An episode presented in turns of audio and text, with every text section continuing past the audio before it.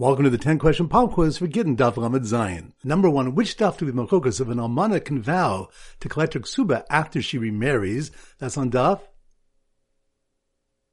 Lamed Hey. Good. Number two, which daf do we discuss two loans which are not cancelled by Shemitah? Ashtar Sheish B'Achrais, B'Hamal B'Hamalos. That's on daf.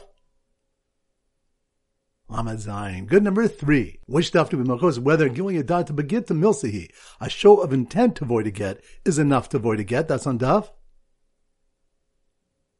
Lamed Daled. Good number four. Which stuff do we have two different reasons given as to why Eidim sign on a get for Tikkun Olam? That's on daf.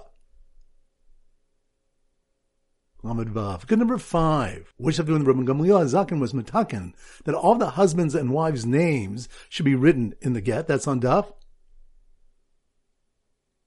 Lamed Good number six, which daf do we discuss the status of a captive slave who is ransomed by others, not his master? That's on daf.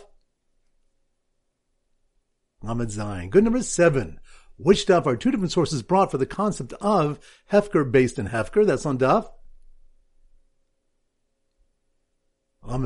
Good number eight, which daf do the incident of the Almana swearing that led to Beis Din refraining from making Almana swear before collecting her ksuba? That's on daf. Lamed Hey. Good number nine.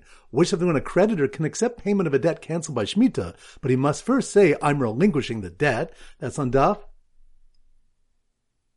Lamed Zayin. Good. Number 10. Which of the one about the background behind Hillel Zakin's enactment of Prusbol? That's on Daf. Lamed Vav. Excellent. That concludes today's pop quiz. This is Rabbi Ram Goldham Zilch wishing you a great day and great learning.